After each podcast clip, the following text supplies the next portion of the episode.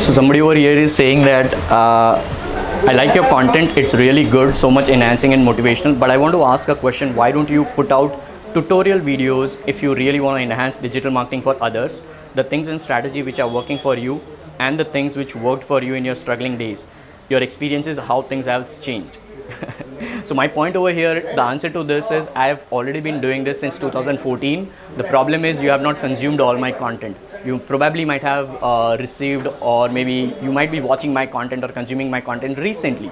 So i would urge i would request you humble request to go to my youtube channel search for digital pratik search for pratik singh chudasama when digital pratik was not even there. Search for i am the online mastermind.wordpress.com search for all these things from 2013 2014 and you will see what kind of content i had what kind of content worked for me what kind of content didn't work for me.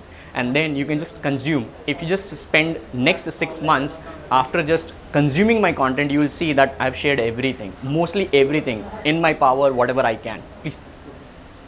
Right so right now as well i'm about to speak at an event. I'm just doing my best to share my content right now out there or else this would have been a typed message but i thought to do this kind of video.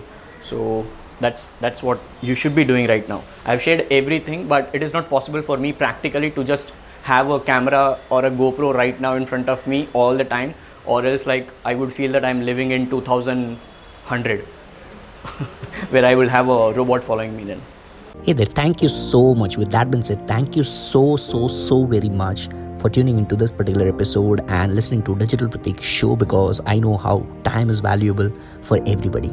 Thank you so much once again. I'm truly grateful for having you and your ears on my episode, and I look forward to have you on the next one.